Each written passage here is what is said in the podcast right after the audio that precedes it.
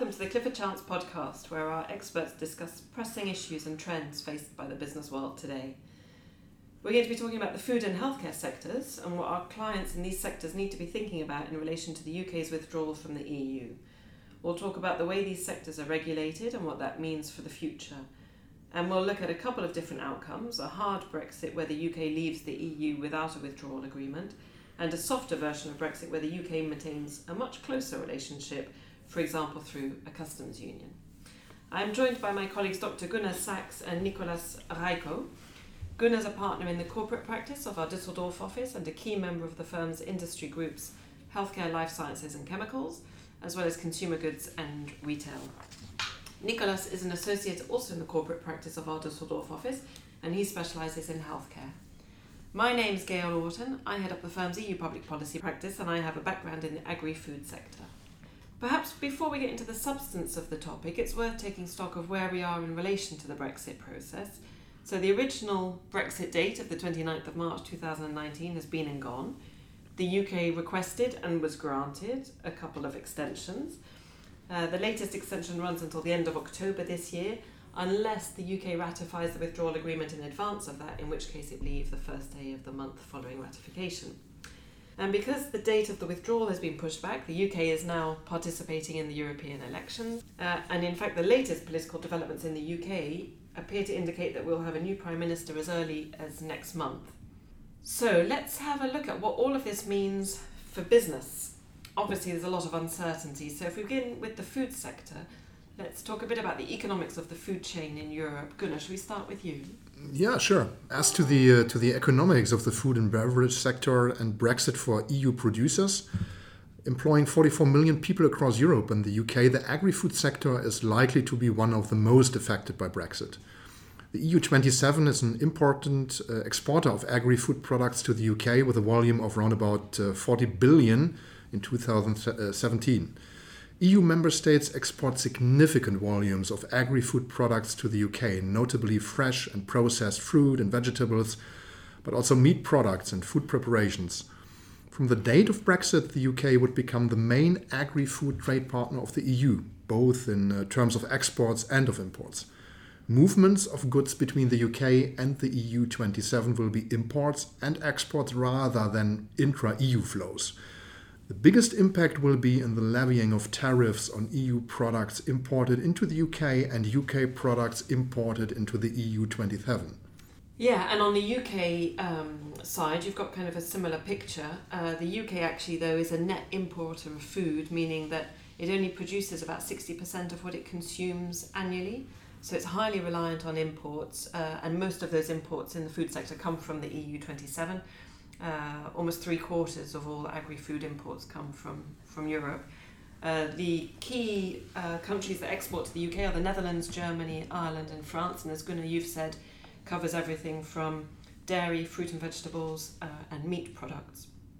And in fact, the UK farming industry has been calling for protections for the sectors that they're arguing are the most sensitive and the most vulnerable to this new uh, situation.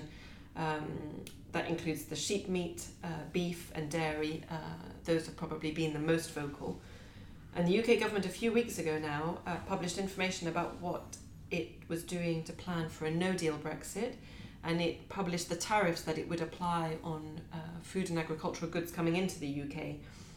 Uh, the UK has said that they're not intending to apply any checks or tariffs on products from the Republic of Ireland into Northern Ireland, and no checks on EU project, produce, uh, at least in the initial stage, and that's for the obvious sensitive reasons, um, which are well known.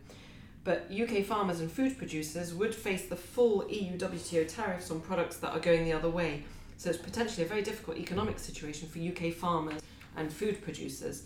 And this was evident in the public statements of the UK Secretary of State for the Environment, Food and Rural Affairs, the effective agriculture minister in the UK, Michael Gove. He gave a speech at the UK National Farmers Union uh, probably a couple of months ago now, but he really did give a stark warning of the difficulties that a no deal outcome would pose for the sector in the UK. And I think that was highly poignant, not least because he was very involved in the uh, vote leave campaign. So for him to have been uh, so honest and um, downbeat about what it meant for the sector, I think was was significant. Um, so we know that tariffs would have a de- devastating impact on the agricultural sector. What impact is the uncertainty having, Gunnar? What are your clients doing to prepare?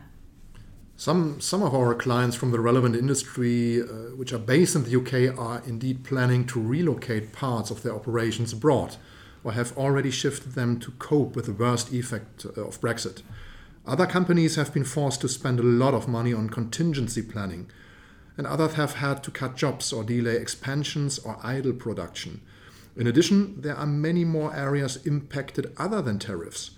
Businesses with pan European supply chains may lose the benefits of VAT simplification measures that avoid the need for local VAT registrations in individual EU countries they operate in. There is potential for delays at the UK EU border once the UK is no longer part of the customs union, since exports and imports may need to be inspected and more paperwork may be required, uh, which adds time and expense. Therefore, some companies have even stockpiled months' worth of ingredients in case of port delays. In general, EU food and animal feed safety, but also hygiene and labeling legislation will be converted into UK law. The European Union Withdrawal Act 2018 provides that uh, when the UK leaves the EU, certain directly applicable EU legislation will be converted into UK law. The Act is designed to ensure the UK exits the EU with certainty, continuity, and control. It will provide a functioning statute book on the day UK will leave the EU and maximize certainty for individuals and businesses. It is definitely important to know that the EU has clearly stated that it will only do the minimum which is necessary to mitigate the most significant disruptions due to Brexit.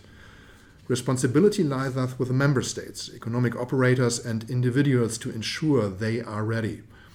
Especially business in the healthcare, food, and beverage industries need to prepare and take action now.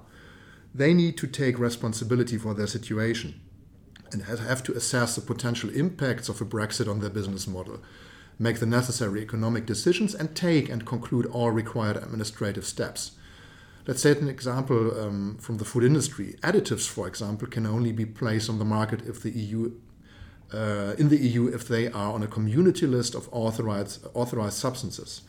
And after the UK's withdrawal from the EU, with or without an agreement in place, it is unlikely the EU will recognize an authorization of a third country such as the United Kingdom. The EU has no intention of changing this because it would be seen or could be seen as an undermining the EU's decision making autonomy.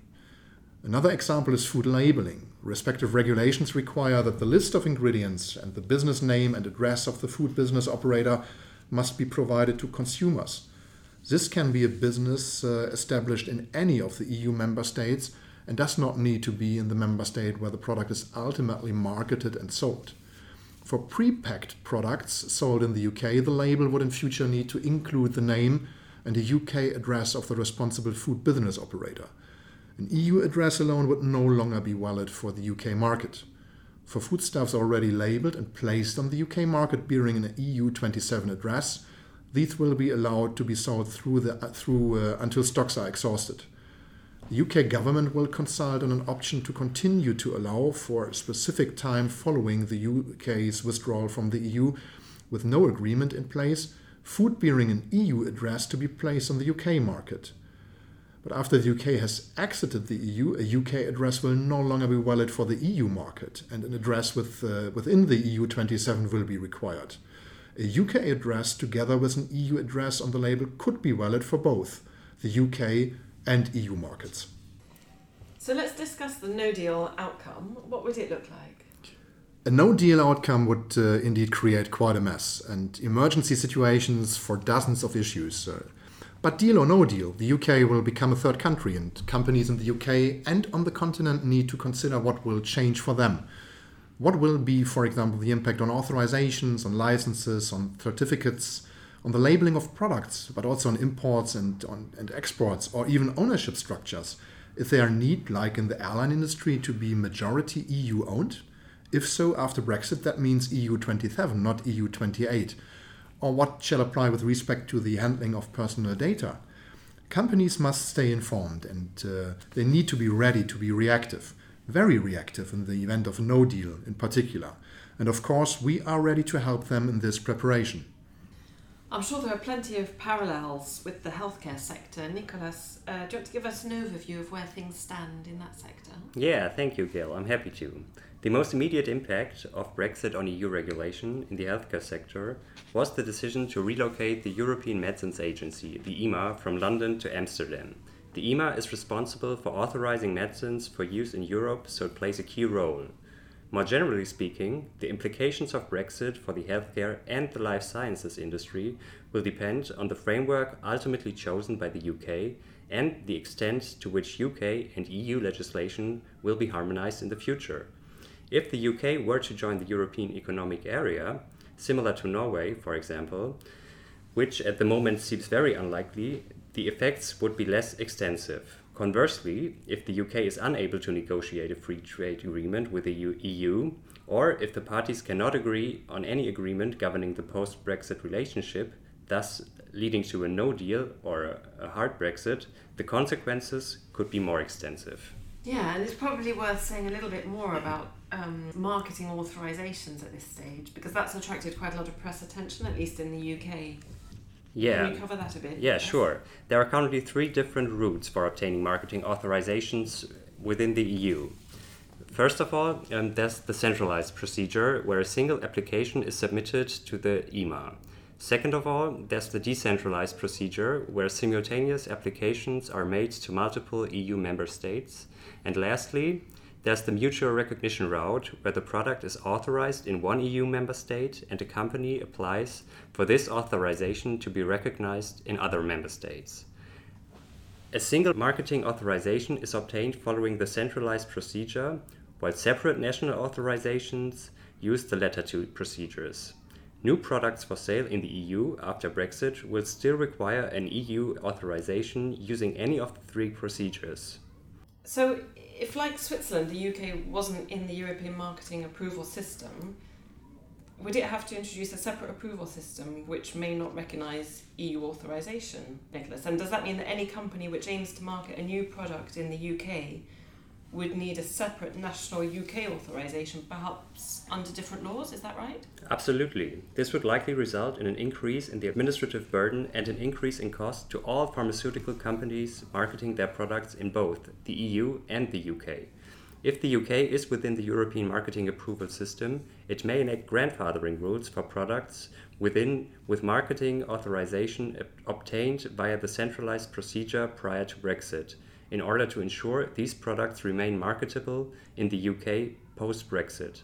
However, further details and the requirements for the companies to maintain these authorizations are not yet clear. If the UK is outside the European marketing approval system, and in light of the additional tasks the relevant UK authorities would have to perform, longer process times post Brexit can be expected further regulatory requirements stipulating that pharmaceutical companies apply for separate marketing authorizations in the UK would likely lead to the creation of additional access barriers. And what about um, clinical trials? What changes are we likely to see there? Um, the EU clinical trials regulation is due to enter into force this year. It will create a streamlined administrative system and approval process for multi center clinical trials in the EU. The regulation provides access to a single portal for clinical trial applications, thus making it easier to conduct complex multi site trials in several EU countries with only one single application. If successful, it is anticipated to make the EU more attractive as a forum to conduct clinical research trials. And what would it mean then if the UK is not within that new system? Well, there will be likely an increase in both costs and administrative burden for all companies. For example, an applicant will have to follow both EU centralized and UK national clinical trial authorization procedures. In addition, if a UK sponsor of clinical trials wishes to conduct trials in the EU, the sponsor will have to appoint an EU representative. The requirement under the current Clinical Trials Directive of having a representative being legally registered within the European Economic Area will then apply. As Brexit will require the EU to enact its own legislation, one concern is that less data may be available in the UK, as the UK may lose access to mm. that EU data. Yeah, and that's a significant point. Um, what about medical devices, Gunnar? What are some of the considerations in that field? The, uh, the EU legal framework on medical devices has not yet been fully harmonized, but it is still based on EU directives which have been transposed into national law of the EU member states. And the current EU directive on medical devices, as well as the national laws based thereon, require medical devices to obtain a CE mark before being eligible to enter the European market. Uh, once CE marked in compliance with the national provisions implementing the EU directive, the device can be placed on the European market in any EU member state. Comparable to a marketing authorization of medicinal products, uh, the CE mark is essential for the successful marketing of medical devices in all EU member states. In the event of a no deal Brexit, medical devices manufactured in the UK without having obtained a respective CE mark under the EU legislative framework would per se not be eligible for the European market. So, how would you ensure in those circumstances that a product can be marketed in both the UK and the EU 27? Yeah, um, only, only if the UK and the EU agreed on the mutual recognition of the CE mark and the respective national UK equivalent would the products continue to be marketable in those territories. If a UK manufacturer aiming to market a medical device within the EU does not have a registered place of business in an EU member state, it would need to designate a single authorized representative in the EU to comply with the EU legislative framework. With respect to vigilance of medical devices, the UK being outside the EU leads to the same results as for the pharmacovigilance system for medicinal products, which means that uh, the UK competent authority will only have access to a limited set of data and the EU will be deprived of the data collected in the UK. As the efficiency of a vigilance system depends on the availability of effective sources of data, vigilance efficiency will likely diminish with the UK leaving the EU. The new statutory framework for medical devices and in vitro diagnostics in the EU to take effect uh, through the medical device regulations in 2020 and 2022 will enhance the level of harmonization of national legislation within the EU. Outside the EU, the UK would not automatically benefit from these enhancements, especially when it comes to surveillance and traceability throughout the supply chain. An additional access barrier to both markets might be caused by resource constraints at notified bodies. Depending on the classification of the medical device, a certificate following a conformity assessment may need to be issued as notified bodies already face a considerable increase in queries given the implementation of the medical device regulation, and assuming that Brexit will occur almost simultaneously with the medical device regulation entering into force, capacity constraints are likely to further increase. Uh, this might be caused by the limited numbers of notified bodies available after Brexit, since any notified body registered in the UK will no longer be part of the EU legislative framework and therefore will not be eligible uh, to conduct assessments or issue certificates under the medical device regulation legal framework. Hmm. Okay, let's have a um, look at another topic, that of funding, because that's an issue that's attracted quite a lot of press coverage um, also in the UK. What's likely to happen there? Access to EU funding has contributed significantly to research and development projects and initiatives within the UK's life sciences sector. For example, Horizon 2020 is the biggest EU research and innovation program with 77 billion euros of funding available from 2014 to 2020. It implements the Innovation Union, a Europe 2020 flagship initiative aimed at securing Europe's global competitiveness by encouraging public and private sector collaborations. Similar to the former framework programs, the funds are allocated by a competitive process and the UK has secured 15% of all Horizon 2020 funding to date, second only to Germany. Another example of EU funding is the European Research Council funds awarded solely on scientific excellence. To date, the UK has been the largest recipient uh, of these awards. Following Brexit, it is uncertain if UK domestic investment will fully replenish the funding gap. The UK could potentially continue to access EU funding if it adopted the Swiss model with over 120 bilateral agreements that do not update automatically. But this is not thought to be an option available because of the EU's reluctance to replicate the Swiss model. With regard to funding for EU based companies, there may also be a negative consequence of the UK no longer, be, uh, no longer contributing to the EU budget. Thanks, Gunnar. Thanks, uh, Nicolas. You've given us plenty of food for thought there. Um, there's still a lot of uncertainty when it comes to the concrete effects of the Brexit process for businesses on both sides of the channel. And in both scenarios, deal or no deal, the UK is going to become a third country, which, uh, as we've heard, has many consequences regarding authorisations, licenses, certificates, but also labelling, imports and exports, ownership structures potentially, and of course the handling of personal data. So, advice really is that companies should continue to prepare internally to react to the worst case scenario of a no deal Brexit and take all the necessary uh, measures uh, rapidly. If you want to read more about any of the issues we've discussed, then you can visit our website and the links that we've listed in the short text accompanying the podcast. You've been listening to the Clifford Chance podcast. Please subscribe by visiting cliffordchance.com and follow us on LinkedIn. Until next time.